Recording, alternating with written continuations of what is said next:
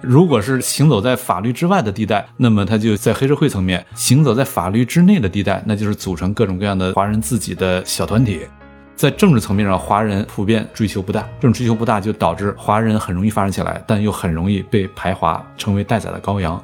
宗族扩展到哪里，它的信用结构就扩展到哪里。而这种以宗族为基础的信用结构，这又是跟儒家文化有关。它某种意义上都是在拿这个国家当一个公司一样来经营，他就是这个公司的大董事长。大家好，欢迎收听由大观天下志制作播出的播客《东腔西调》，我是何必。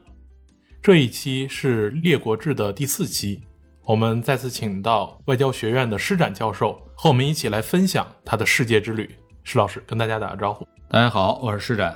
那石老师，上一期您和我们分享了关于越南的你在一九年暑期的一系列考察的经历和体验。嗯，那在其中你留了个小尾巴，说关于东南亚的理解，越南我们看的是它的生产能力，而生产背后的资金的调配呀、金融的转换啊，要去看另一个经济中心，就是新加坡。新加坡对。您感觉自己作为一个游客去新加坡，和咱们作为一个考察者带着一定的问题目的去新加坡的话，有什么体验的差别吗？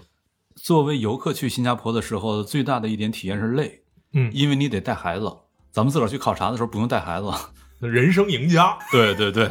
所以就没那么累了。所以，其实咱们那次考察，你反而能从容的去体验一下新加坡这个地方。对，就是带孩子去的时候，新加坡的动物园要说那还真是不错。嗯嗯，就是带孩子去的时候，你得带他去这些他能看的地方嘛。嗯，新加坡那动物园面积不大，但是里面的动线设计超级好，所以就是我想了一下，我感觉它那面积比北京动物园要小很多，但是在里面它那动线设计的好，以至于你走起来你感觉丝毫不比北京动物园要小。里面内容感觉特别充实，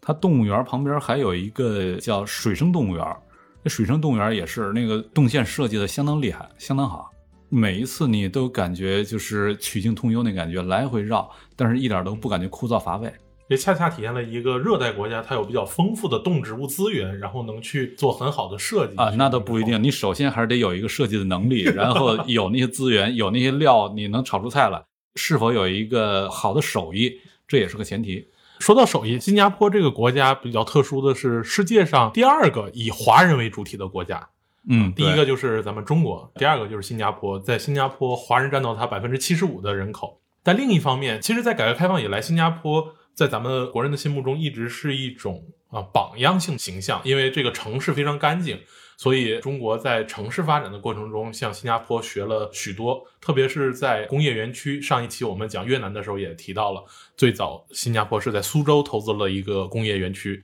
然后此后中国各地的各个城市的经济开发区，基本也都以此为蓝本去进行这个空间上的设计，从而为中国的工业发展提供了一个基础。那新加坡这样一个另外一个华人国家，似乎让我们感觉说，哎。跟我们自己在熟悉的中国又似乎不太一样，就是某种意义上让我感觉有点过于干净。你说过于干净是什么意思？你是说跟海外唐人街的那感觉不一样是吗？同样是海外华人的聚集地，我去曼谷，在曼谷的唐人街就有一个非常明显的体验，就是曼谷的唐人街跟我去广州时候的那种嘈杂感非常相似。嗯，而且因为都是呃闽粤人在海外嘛，他的那个小吃摊儿啊。他的生活习性啊，以及他的街头的装扮啊，你一出去就感觉真的在那个地方就像没有出国，跟我在广州的体验非常相似。但是在新加坡就会感觉到这个地方非常干净。你去深圳也是那感觉啊，深圳也是非常干净、非常秩序感。这恰恰是因为深圳作为改革开放的龙头城市，深刻的学习了新加坡一系列的城市建设经验。因为这个，毕竟广州它是一个老城嘛，广州那都多少年的历史了，深圳才几年的历史啊。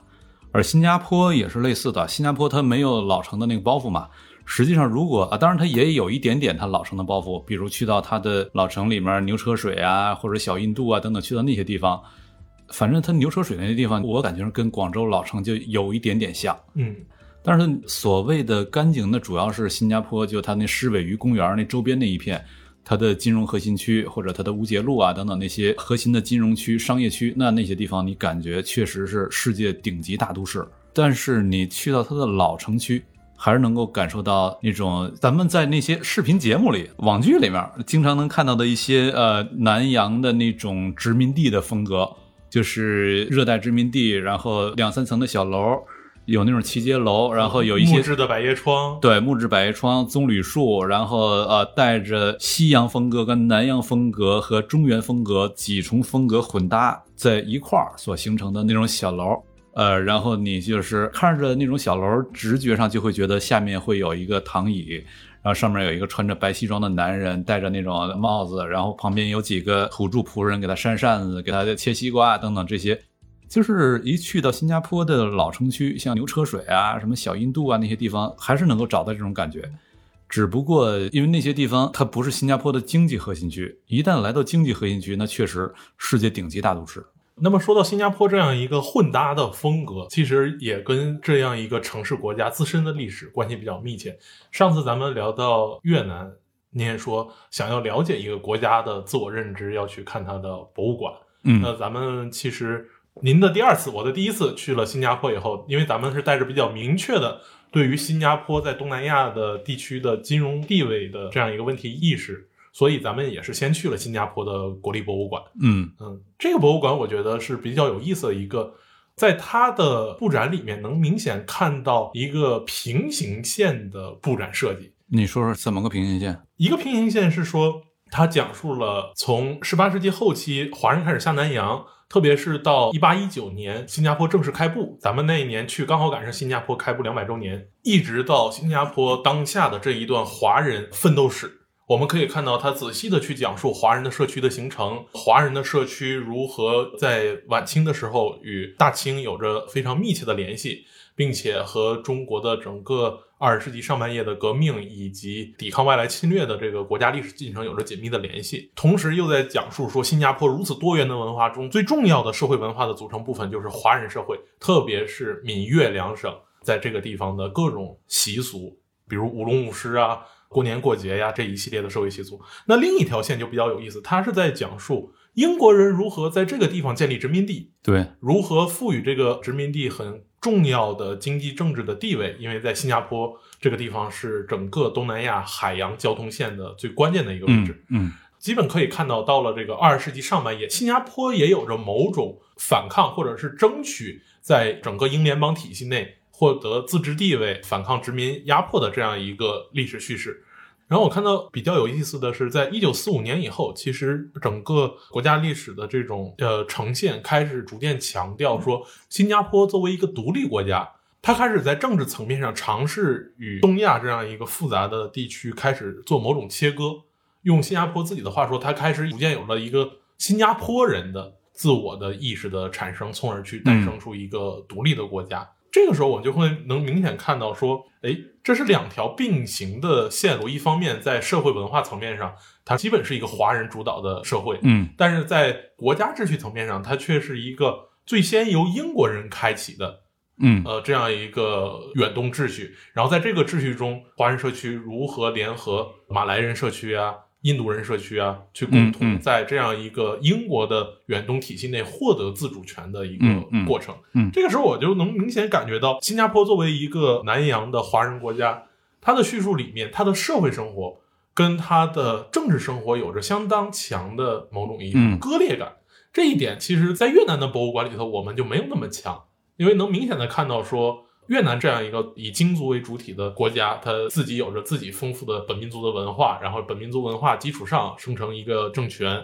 嗯然后与北方的邻居在互动过程中逐渐形成一个自主的这个政权。我们就会发现，新加坡的历史不是这样一个叙述的逻辑。之前网上大家也经常讨论说，华人出国以后有一个特点，就是并不太在意移民目的地的政治秩序，他更在乎于说我怎么在这个地方生活下去。大家经常举的例子是华人在美国，大家很少去说移民到美国的华人去尝试参与到政治之中，而是努力的给自己孩子上大学，然后努力的去赚钱。我们就会发现，哎，华人在出洋之后会有这样一个选择，就是并不特别热心的参加到当地的政治秩序中，而是专注于自己去赚生活。我觉得这个事儿它跟中国和西方一个比较大的历史传统的区别，可能跟这个有关。就是西方在这个中世纪以来，长期的它是政治体的规模比较小，政治体的规模比较小，就意味着实际上一般人你的声音在政府层面是能够被听得到的。这个只跟规模有关，这跟你的意识形态什么没有任何关系。如果你的规模比较小，个体的声音就比较容易在政治层面上被听到。就说白了，一个村里面村民说话是很容易被村长听到的。啊，乡里面也是一样，就是你想让乡长听到，你就很容易找到办法让他听到。但是如果你规模变得很大的话，那你就没有办法听到了。没有办法听到，不是说物理意义上听不到，有可能你物理意义上你就住在他们家离得很近，但是在政治意义上听不到了。政治意义上是指你的想法、你的主张是否能够对这种政治秩序产生一些实质性的影响。小共同体的时候很容易做到，但一旦这个国家的规模变得很大，呃，这跟任何意识形态都没有关系，只仅仅是一个规模的问题。规模变得很大。你的声音就没有办法被呃政治层面所听到了，于是你对政治的参与感就会下降。而如果你的声音很容易被听到的话，你的政治参与感就会比较强。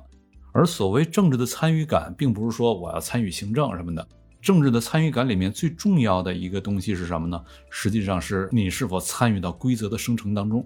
就是政治规则的生成当中，你是否参与到这里面。那么也就是说，在中国像在春秋列国的时候。实际上那会儿是小的诸侯国、小的共同体，于是当时作为那些贵族啊，或者作为一些游侠呀、一些这个游士啊，他们能够形成政治参与这种事儿挺常见的。咱们读《史记》或者读春秋列国时候一些故事，经常能看到。呃，印象最深的就是周厉王时候的国人暴动，实际上就是镐京城里的一批周人去反对周厉王的各种暴政。才有了少公共和。对，而且就那个就是在那之后，咱们看到，呃，哪怕是到战国时期，游士也是在各个国家到处来回乱窜嘛。然后他可以各个国家各个地方到处找到机会啊。有名的游士像什么苏秦啊、张仪啊、范雎啊、这个李斯啊等等这些，那都是著名的游士啊。这里面好几个都是出身并不高嘛，但是他仍然有很多机会参与到这种规则的制定啊、秩序的生成啊。而这种状态在西方，它中世纪以来相对长时间都能保留下来。而中国在建立统一帝国之后，那么作为一个大帝国，这个共同体规模足够大，作为老百姓，那么你参与政治的机会，就是说参与规则的生成、规则制定、秩序的生成，这个机会就变少了。呃，如果这个变少了，时间很长的话，实际上人们就不会再首先从我是否能够这个规则，我能够发表点意见。人们首先思考问题的本能不会从这个角度走了，因为这个事儿已经变得不可能了嘛。只要时间够长，人们就不会从这个方向来发展你的本能了。人们的本能会开始转化为一个纯社会层面的，就是我不再去追求那种在大政治体当中我参与我的意见的表达，而更倾向于在我寻找我的某种小共同体的这种凝聚方式。而在这个西方国家，由于它的国家规模始终比较小。于是，个体他对于政治的参与这种感觉，他没有那么的放弃掉。所以，就是我们会看到中国人，我们在历史上很多这样的习惯，迁移到海外之后，实际上你到这个，比如在美国的移民社会当中，这点就很明显，就是其他国家的移民到了美国之后，他比较多的都会有某种政治性的诉求，就是我要通过某种方式，我希望我的声音能够参与到立法进程当中。包括这个其他的亚裔人群，他也是有很多政治性的诉求，而且他容易组织起来表达出来。但是华人在这方面表现的特别的低调，这种低调实际上是把在国内的一系列的文化习惯给带到了国外。就是我在国内本来我就没有形成过这种政治性的追求，我追求的更多的是我怎么样形成我的小共同体，在小共同体内部找到我的安身立命的支柱。而这小共同体本身，它是一个社会性的存在，它不会是一个政治性的存在。而政治性的存在，那是国家政府政治层面的事儿，那点我参与不进去，我认账了。我们在很多地方都可以看到，华人在海外，他很多都呈现为这个特征。呈现为这个特征的结果是什么呢？由于他有这种小共同体的追求，呃，我在新加坡那博物馆里面有一个印象很深的事情。就是小共同体的追求，在有法治的情况下，法律都能覆盖得到的情况下，你会形成自己的一些这种那个自治的群体呀、商会呀等等这些。但是在法治未必能够覆盖得到的地方，它可能仍然会有一个商会的 title，有这样一个外观，但它实际上有可能是有各种各样的灰色地带的活动行为。所以在新加坡博物馆里面，我印象特别深的，看到有一个展厅里面，就是把那种香堂什么全都摆出来了，然后上面一副对联儿：地震高冈，一派西山千古秀；门朝大海，三河河水万年流。读过《鹿鼎记》的人对这个都很熟啊，这就是天地会的切口嘛。对你一看到这个，你就知道是天地会的弟兄。实际上，华人在海外。他在黑社会这个层面，如果是行走在法律之外的地带，那么他就在黑社会层面；行走在法律之内的地带，那就是组成各种各样的华人自己的小团体。就在这方面能力还是挺强的。就是经常有人说华人在海外经常坑华人，实际上那是不同省的之间，它有可能会有坑的现象，但同省之间坑的现象很少，因为它有自己的小共同体。而由于有这种小共同体的存在，它凝聚力还很强。包括海盗、黑道可能都会在里面行走。由于有这种小共同体的存在，那么他以这种小共同体为基础，他去经商，去搞点什么事儿，他经常能够形成比较好的这种赚钱的机会。所以，就是我们看到华人在东南亚，不止新加坡了，就是东南亚各个国家，华人都是在商业层面上有着很大的主导性地位，因为他有自己的小共同体的存在。但是它这里面就有个代价，就是你只追求你的社会身份，你不追求政治身份，意味着你经商，你赚钱了，呃，你养肥了，那么别人看着你眼馋了，眼馋的时候他想宰你，你是否有能力自保？如果你没有政治上的追求的话，实际上你自保的这个能力就不足。于是东南亚国家它也经常的会出现那个状况，就是一旦出现什么社会的问题，转嫁矛盾往哪转嫁？往富人身上转嫁嘛？谁是富人？华人，而且刚好这是一群没有自保能力的富人。一般情况下，只要变富了，他通常都会找到某种自保的能力、自保的办法。但华人在这方面就很特殊，他社会财富的积累上很容易就积累起来，其他的族群一般来说比不过，因为华人的这种小共同体的这个能力相对呃还可以。再加上华人他的这种儒家文化，对足够勤劳，对足够勤劳，足够肯吃苦，呃，愿意奋斗，有很强的这种发展的驱动力。但是在政治层面上，华人普遍追求不大，这种追求不大就导致华人很容易发展起来，但又很容易被排华，成为待宰的羔羊。这是我们在东南亚也经常会看到的一个现象。所以就是华人在社会经济层面上有存在感，尤其在经济层面上有存在感。但是在政治层面上的存在感就很差。那咱们一九年去新加坡考察的时候，恰恰关注的是一个经济性的问题，就是说，当越南以及在它其后的像泰国、像马来西亚，甚至印度尼西亚这些后发国家开始承接中国的制造业的外溢的这个过程中，嗯，呃，它依然对融资，就是对资金的流动有着某种需求，嗯，所以在整个东南亚的区域内。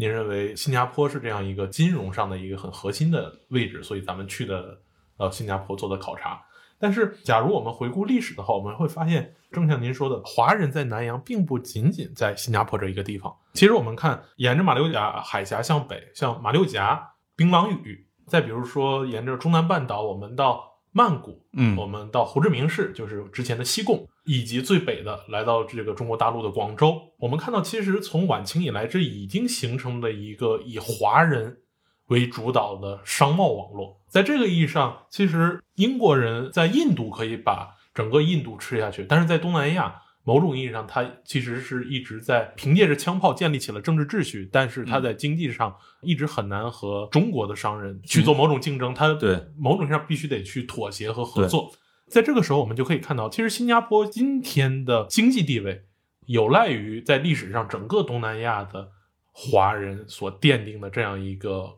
贸易网对，这里面有几点值得拎出来说一下。首先就是刚才说的那几个城市都是大南洋地区嘛，嗯，大南洋地区的华人，实际上我们应该把它进一步细化一下。实际上差不多就是两广人、福建人、海南人，主体都是这些地方的人，其他地方人也有，但是比例很小，非常少。对，尤其是在近代，到了现代史上，那么其他地方人来的也越来越多了。但是在近代史上，主要是两广、福建再加海南。呃，当然那会儿海南它也算这个两广福建的那个大南洋范畴了。嗯，实际上就是两广福建这些人，这些地方的商人，他们对于东亚的海洋秩序、海洋世界的商业的主导权时间很长。从宋代以来开始，基本上就是这个来自福建啊、两广啊这些地方的中国商人，他们在主导整个东亚海洋世界的贸易。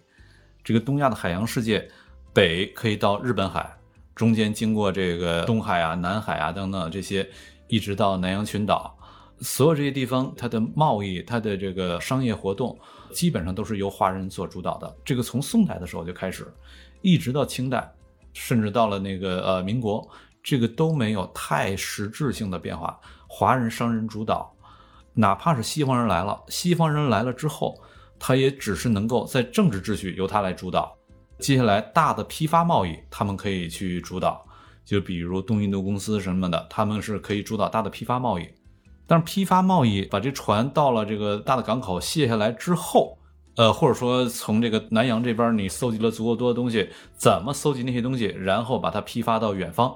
在微观层面上，这些零售的环节，这些层面上基本上都是靠华人的。甚至在鸦片战争之后，到了十九世纪末期，英国人可以把大量的商品都运到远东，运到远东之后，首先是运到上海，然后怎么分销到中国内地，怎么分销到朝鲜半岛，怎么分销到日本，到那会儿仍然是依赖中国商人。中国商人当时之所以这么厉害，这就跟刚才咱们说的那种小共同体的组建有关系了。因为在那个时候，你要想进行这种海上贸易，肯定是在当时的技术条件下，肯定属于远距离贸易了。实际在今天呢，也不算近距离贸易。你要进行远距离贸易的话，在你的金融系统、保险系统等等这些信用机制还不发达的情况下，你怎么建立远距离贸易的信用机制？这点非常重要。在现代，在西方，它是用这些这个现代的金融系统一整套的规则。而在这些都没有的情况下，华人他实际上就是靠自己的宗族关系，基于宗族是完全可以信任的。那么，如果我的宗族里面的人就是物理性的人肉的分布到了很远的地方，那么这些信用基础就人肉性的被带到了很远的地方。宗族扩展到哪里，它的信用结构就扩展到哪里。而这种以宗族为基础的信用结构，这又是跟儒家文化有关。而儒家文化带来宗族结构，接下来就是两广、福建以及浙南，它的宗族结构保存的特别好，所以这些地方它进行远洋贸易就特别有优势。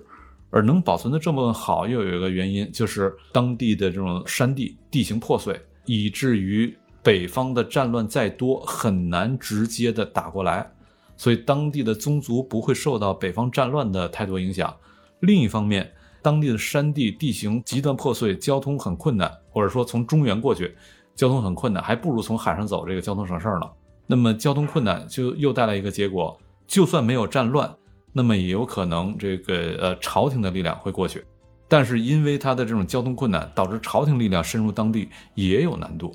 于是几重原因使得当地的宗族结构比别的地方保存的更好。那么以这个宗族为基础，基于儒家的那套伦理观念。那么，他的这个宗族内部的亲戚人肉的迁徙，就人肉性的把这个信用结构给扩散到一个很大的区域，远距离贸易成为可能。那么，当时哪怕是英国人、法国人，他们到了东亚世界之后，我做了大宗商品的批发贸易过来，这就相当于大动脉，毛细血管怎么把它分销下去？它仍然得依靠华人。不是，那是一段很不幸的历史了。华人们被卖猪仔嘛，猪仔给卖到了南洋。卖到南洋之后，当然也有不少华人是自己主动下南洋闯过去的。那么闯过去之后，这些华人到当地很多也就都破落掉了，本来也是很破落的，然后到那边就更破落掉了。但也有一些还是挣到了一些钱，毕竟南洋那边有了现代经济，他挣钱的机会更多一些嘛。那么挣到钱之后，这些华人又是由于我们的儒家文化，他落叶归根啊，什么认祖归宗啊等等一系列的观念。使得这些华人他在南洋挣了钱之后，要把钱寄回到老家，而寄回到老家怎么寄？他得有一些重要的这种金融中心来完成他的这种海外汇兑的过程。在当时有两个重要的海外汇兑中心，一个是新加坡，一个是香港。所以就是基于下南洋华人的这种海外汇兑的需求，带来了这两个金融中心的成长。那问题就来了，刚才你说到的，就是那边的这种重要的华人地盘，就华人有很大影响力的城市也很多呀。那为什么像西贡啊、曼谷啊、什么槟榔屿啊这些地方，他们就没有那么起得来作为金融中心？当然，首先就是槟榔屿啊之类的，它的华人的密集度还是不如新加坡。那么西贡、曼谷什么的，华人的规模数量可能不小。但这里它的问题在于，他们不是普通法法系的，而现代的这种海外贸易所依托的法系，现代的这种国际金融秩序所依托的法系，主要都是依托于英国的普通法法系的。普通法它跟大陆的成文法相比，有一个特征，就是它对个人权利的保护比大陆法系要更加到位。对于个人权利保护更加到位，于是，那么在普通法法系内部，作为这些那个中小投资人，像我要进行远距离汇兑，他以某种意义上广义的一个中小投资人的身份，他在普通法系统下面，他的这种汇兑，他的金融效率就更高。所以，就是我们是没有办法脱离开普通法这个背景来讨论这两个地儿，新加坡跟香港作为金融中心的这个历史背景的。说到新加坡这个地方的经济和金融发展，我们无法脱离普通法这样的一个背景，而这个时候我们就会看到社会经济的发展就和它的政治秩序关系非常密切了。恰恰是因为英国在远东的殖民过程，才造就了普通法能够扩展到覆盖到远东的这些地区。而在这些地区当中，有两个很重要的华人城市，一个是香港，一个是新加坡。对，那同时我们也看到，也就成为了当今东南亚地区两个最重要的金融中心。对，这俩金融中心也是世界级的嘛。而且我们会发现，就是普通法跟成文法相比，我说这两个不同的地区，两种不同的法系的地区相比，在普通法世界，它的直接融资金融市场的效率更高。直接融资市场就是股市、债市等等这些。然后在成文法地区，它的间接融资市场效率更高。间接融资市场主要就是银行，所以我们会看到世界上主要的这种股市、债市，它都是分布在普通法地区，像这个纽约啊、伦敦啊、新加坡啊、香港啊，都是这样的。但是新加坡在之前跟那几个比相对差一点了。香港是第三大金融中心，但是新加坡它作为普通法地区，如果国际政治上发生一些什么样的变化的话，那么它崛起为新的国际金融中心，它的机会是当然就是很大的。那新加坡当下的崛起，你也说跟国际政治这一系列的背景性的要素非常密切，那就不得不说新加坡的当代史。嗯，因为尽管香港是一个普通法系下的华人城市，但是它依然是整个中国的一部分。嗯，而新加坡呢，它国际法上还是一个独立国家。嗯，而新加坡的独立恰恰跟二战后的整个东南亚地区的这种政治格局的变化关系非常密切。咱们在新加坡的那段时间，刚好是新加坡在纪念开埠两百周年的一段时间。然后李显龙总理发表了一段至今还在中文互联网里面流传的那一段讲话。他在前一天用中文向新加坡的国民发表了一个对于新加坡历史的总结。在这段讲话里头，我印象最深的是，其实，在一九四九年之后，新加坡作为一个华人聚居区，开始需要对于东亚地区复杂的政治局面做一个抉择。而在这个时候，新加坡的选择，说我既不是说靠向这一边，也不是说靠向那一边，而尝试开始寻求一个新加坡人。有一个独立国民的自我认识，开始尝试和之前老一辈的华人社区不一样的，尝试开始与华人的母国做一个政治秩序上的切割，从而去呃尝试独立。所以呃，我们看到随着东南亚地区的战后的反对殖民斗争的浪潮，那新加坡选择加入到了马来亚联邦，去反对英国的在远东的殖民统治。嗯，但是很不幸，正像您说的。华人在东南亚地区的这个政治参与中，往往会落败，所以到了一九六零年代，整个马来亚联邦内部也产生了非常重大的纠纷。那以马来人为主体的马来半岛和加里曼丹岛的马来西亚决定要把新加坡踢出马来联邦。嗯，所以我们可以看到，其实李显龙的父亲李光耀。对，当时是在新加坡的这个建国典礼上，是几乎是哭腔，对，几乎是哭丧的状态，因为他完全不知道，只有一个小岛的一个城市面积大小的国家，未来要走向一个什么样的状态？对，就是当时马来西亚，他觉得国内的这个华人比例太高了，到了今天，马来西亚的华人比例仍然达到百分之三十左右，呃，如果再加上新加坡的华人占到更大的一个比例，他国内的华人。不仅这个人数的比例大，而且这个他在经济层面上也是有着很强的掌控力。那么在这种情况下，马来人他就担心说，我们的地位会不会呃政治地位啊等等这些被你华人逐渐给窃夺，逐渐把我们给边缘化。这也是当时马来内部他要跟李光耀要谈判，就是说你得做一系列让步，李光耀又不肯做那些让步，于是最后那你就必须得分出去。所以李光耀也是很痛苦，就是分出去，我觉得他几个担忧吧，一个是我作为一个城市规模的国家，这个怎么活下去？尤其我连自个儿的稳定的淡水都没有，怎么活下去？这是他的一个担忧。另一个，我觉得李光耀他是一个有着比较大的政治雄心的人。新加坡分出去的话，就意味着他再怎么也只能在这个小岛上折腾当头了。嗯，对，他是没有机会成为南洋的一个更大国家的领导人了。对，毕竟马来亚联邦还是整个东南亚地区一个规模很大的国家。如果新加坡跟马来西亚它仍然是一个国家的话，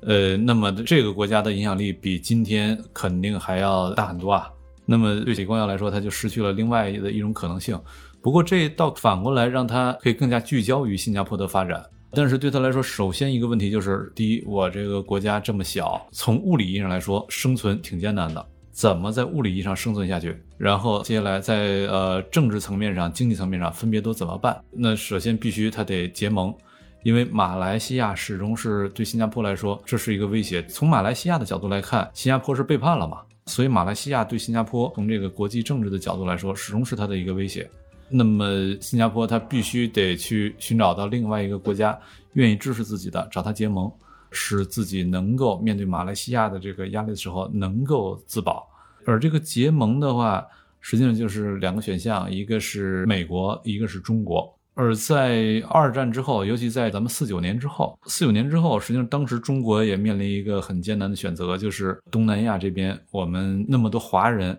跟他们到底应该处怎么样的一个关系？如果说我仍然接受这些华人是中国人的话，那么当地的那些国家，这些华人的所在国，他可能对中国会存有巨大的疑虑。而那会儿中国是极力的想要去跟这些国家去搞好关系，去联起手来，所以最后就是做了一个决断：这些华人，你或者回来，或者就是加入所在国的国籍，放弃中国国籍。呃，然后有一些回来了，但是有更多的是他们的事业啊、人脉啊、什么朋友关系啊，都在当地呢，他很难回得来啊。对，大部分还是留在了所在国。对，大部分留在所在国。那么留在所在国的话，此时对于东南亚那些国家来说，他总觉得这个就像我国家内部的一群特洛伊木马，于是他就总是要找到机会就要敲打敲打这些人。那么中国在做了这样一个抉择之后，实际上跟东南亚的华人，他在政治上就是选择了两种国家身份，而这两种国家身份的选择，反过来对于新加坡人来说，他就觉得我大概现在要依靠中国，就是很多原因，这是其中原因之一。我现在依靠中国这事儿可能不大行，呃，于是他就选择了跟美国这边结盟。而且就新加坡的地缘来说，呃，那么它跟美国结盟也确实是更加合适了，因为美国是海洋霸主，而作为海洋霸主来说，它一定要控制住全世界几个最重要的海上交通的咽喉要道。新加坡毫无疑问是地处咽喉要道的马六甲海峡，所以在这种情况下，新加坡的地理位置也决定了它跟美国之间合作，依托于美国，这是一个更靠谱的选择。那么依托于美国的话，作为地理交通要道。那新加坡从经济发展层面上有一系列的这个选择的空间、选择机会，只不过你要把自己揉在美国所主导的一个全球经贸循环秩序当中，这对新加坡来说没有问题啊。我跟美国融得越深，那么我在政治上就有可能变得更加安全嘛。呃，所以航运啊，这个呃石化呀，处在它那样一个特殊的交通要道的位置。发展石化实际上也是有它的优势了，把那些石油什么运到这儿，我再在我这炼油等等这些，然后以及金融啊、服务啊等等这些，逐渐就发展起来了。所以，其实我们看一九六零年代以后，新加坡的经济腾飞，而且还被誉为亚洲四小龙之一，与美国同时将自己的产业向整个东亚转移，几乎是同步的。所以，某种意义上，新加坡的经济腾飞也是受惠于他愿意去融入到以美国为主导的这样一个经贸循环体系当中。对，那我们回到新加坡自身，我们会发现，作为亚洲四小龙之一，整个亚洲四小龙在一九六零年代、七零年代腾飞的时候，都有一个共同的特征，就是它的政治体制相对来说是一个威权型的政治体制，而它的经济却因为与美国的紧密合作而有了相当程度的腾飞。时至今日，其实中文互联网上的网民对于新加坡的政治体制的理解还没有超脱出我们这样一个固化的观念，就认为它依然带有很强的威权色彩。但是咱们这次去了新加坡做了实地考察之后，会发现非常有意思的是说，新加坡实际上这个国家的治理还有很多我们并不为人知的一面。呃，我不知道你说的这个并不为人知的一面是什么哈，反正我的感觉仍然是一种有威权色彩的一种政治体制，只不过威权色彩跟法治是完全可以并行的。嗯，这个不为人知的一面，并不是说它在体制上是威权或者民主，或者是更强调法治，而是说它对于自我国家的定位，以及在这个定位过程中所生发出来的一系列的国家建设机制。那很典型的是，我和笑宇老师去新加坡的国立图书馆，嗯去查他们国家的历史教材。这也是您上次在越南那一期中讲到，说如何去理解这个国家的自我定位，嗯除了去看博物馆以外，还要去看这个国家的历史教育。嗯而在新加坡的历史教育里面，它的世界史教材的编写上特别凸显这个国家的定位，嗯就是新加坡会非常关注一个国家，并且用整个教材的一整章来去分析，让一个中学生去讨论这个国家的历史。这个国家就是中世纪和文艺复兴时期的威尼斯共和国。嗯它作为一个，那应该是相当于初二八年级的那本教材，一共大概一学期学六章的内容，讲述近代黎明时期的世界历史。嗯其中威尼斯共和国作为一个特别的案例，占了一整章的内容，让中学生们开始就去分析说，威尼斯共和国何以能够持续下去，何以能够在中世纪在地中海的商贸中获得利益并变得强大。那同时又为什么这个国家会衰落下去？有哪些经验教训？我觉得这个是我在阅读那本教材的时候，感觉，哎，新加坡政府在编写这个教材的时候，明显是有意对自己的国民去培养说对于我们这个国家的定位。对你说这个，我想起来了，它这个教材的编写确实是很有意思，因为威尼斯它就是在中世纪的时候是地中海一霸，呃，大概从公元十世纪开始兴起，然后一直持续到十七世纪，十七世纪始终在地中海上非常厉害，非常豪横。那么，而它又一直是作为一个城邦存在的，所以新加坡它就会想要去拿这个来自况，去看一下，作为一个城邦，你要想能够存活。你的基础是什么？你的条件是什么？如果你活不下去，你灭亡了，你的可能性危机又在哪儿？它这个字框确实是很有意思。所以刚才咱们说的这个，甭管是威权啊，还是法治啊等等这些，它实际上都有一个前提，就是这个国家它得先有一个清晰的自我意识，他认为我是谁，然后接下来的那个威权还是法治，还是一个什么样的政体，它只不过是用来落实、用来兑现他的那种自我身份意识的一个具体的手段而已。所以反过来，其实新加坡也正是得益于它的体量比较小，嗯所以带有威权性的这样一个国家体制，能够非常稳固的让这个城市得以非常高效的去运转下去。嗯就是新加坡，我们会看到一个非常有意思的现象，就是在国际组织对于全世界国家的廉洁程度的排名上，它靠的非常之前，而在这个国家是否民主的评价层面上。它的排名却不那么高，呃，形成了与我们一般认为威权体制国家往往都会比较腐败这样一个固有印象相反的这么一个呈现。嗯这个时候我们就会能看到说，新加坡这样一个特殊的规模啊，一个城市大小的国家，嗯再配上这样的体制和它的高效的政府，达到了一个非常奇妙的融合的状态。呃，不过这里还是得说，就是实际上新加坡规模太小了嘛，所以就是呃李光耀啊，以及今天的李显龙啊，他某种意义上都是在拿这个国家当一个公司一样来经营，他就是这个公司的大董事长。整个国家都像一个公司一样经营的话，实际上我们可以看一下，就是公司内部它的这种治理结构什么样的，也是多种多样。公司内部是更加扁平化的，还是更加垂直化的？更加民主化的，还是更加这个专制化的，什么样都有，而且没有那种组织机制和管理体制，它能够包打天下。说这种肯定就比别的好，你都得取决于这个公司它是在什么样的领域当中，它是什么行业，它的竞争环境什么样的，等等等等，取决于一系列的东西。而且哪怕是同样的一个领域、一个行业，也有可能有两种完全不同样态的公司，它仍然能够处在一个竞争状态，各自存活。就比如电商。那么阿里和京东他们的管理体制、他们的呃组织结构完全不一样，它的这个创始人的风格也是完全不一样的。所以就是新加坡，它作为一个规模很小的国家，它就实际上就是一个城市嘛，把它当成一个公司来一样来运营，那么就是一种威权的方式。但是足够法治，让所有人都对于我这公司内部会怎么运营、怎么架构有一个稳定的预期，这没有问题，它可以确保它的效率。但是如果你规模扩大了，体量变大了，呃，就不代表你还用类似的方式就一定走得通了，它逻辑就变了。实际上，就像咱们前面一开始谈到过的，规模很小的这种共同体，这种政治共同体，公民他相信我的声音是能够被政府听到的，那么作为个体，他的政治意识就会相对比较强。但如果你是一个很大规模的政治体，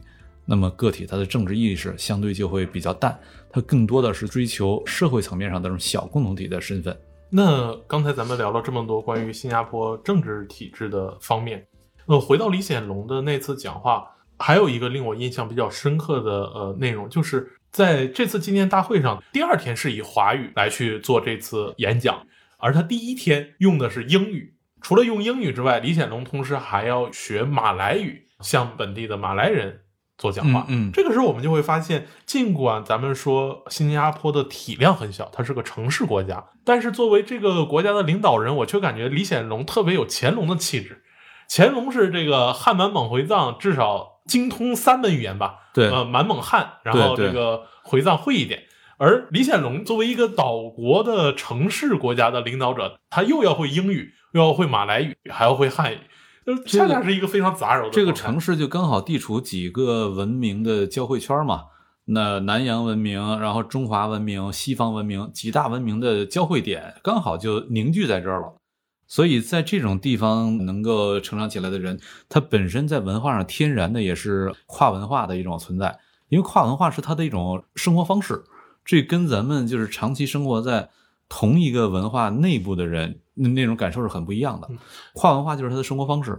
呃，这一点我印象比较深，是咱们有一次溜到，我忘了那是哪条街，就是一条街上有三个庙，印度教的印度庙，然后中国的佛寺和旁边的清真寺，三个庙紧挨着就在一条街上，而且特别和谐，就大家基本就是可以尽情的出入，然后去参观不同的文化的状态。实际上，就像这样的一种咱们说的跨文化，是它的一种生存方式，在新加坡很常见，在中国的这个内地不那么常见，但是到了中国的边疆地区又很常见。比如，就是我有很多关系很好的新疆朋友，那么在新疆地区，他们经常就是不经意的说出来的一些话，我会感觉很震惊，很 shock。在那种时候，我会很清晰的感受到，对他们来说，跨文化也是他们的一种生存方式。也就是说，跨文化的生活状态一旦成为了日常生活，对很多在单一文化里面感觉到非常神圣性的要素、非常敏感的要素，就变得非常的放松、非常的包容。对，开放、自信、包容的心态，呃，在这种跨文化的情况下，更容易把它打开。就是那种自信，它不是一种盲目的自大，它是一种真正的，就是觉得，哎，我跟你很不一样，但是我也有我不可替代的价值。此时，这是一种真正的自信。而如果是在单一文化的地方，所谓的自信，经常它会这个堕落为自大，这个就有点糟糕了。实际上，这种自大就会配不上自己的那个文化。那在之前的三期，我们聊了日本，聊了韩国，聊了越南，嗯，今天又聊了新加坡，这都是几乎以儒家文化为主导的这样一个嗯地方。而今天聊的新加坡呢，开始呈现出一种多元的状态，也就是说，在东南亚这个地方，我们开始看到。儒家文化在存在的同时，还有其他的文化在存在。那另一个比较重要的，其实就是以佛教和印度教为代表的印度文明在东南亚的传播。而新加坡恰恰处于这样一个文明的交汇口。那处在这样交汇口的，并不只有新加坡。前天咱们聊到说，越南的南部以及柬埔寨这样的一系列地区，都有着非常和我们儒家文明不一样的一个状态。也非常期待您在下一期能够向我们去呈现一下东南亚国家的其他地方另一个文化的这种面相，它的样态。对，下期咱就聊一下柬埔寨。哦，您去过柬埔寨？对，那好，非常期待。然后你去过泰国吗？不是？对，后续咱还可以再聊聊泰国。好，那今天这样，下次再见。下次再见，谢谢石老师。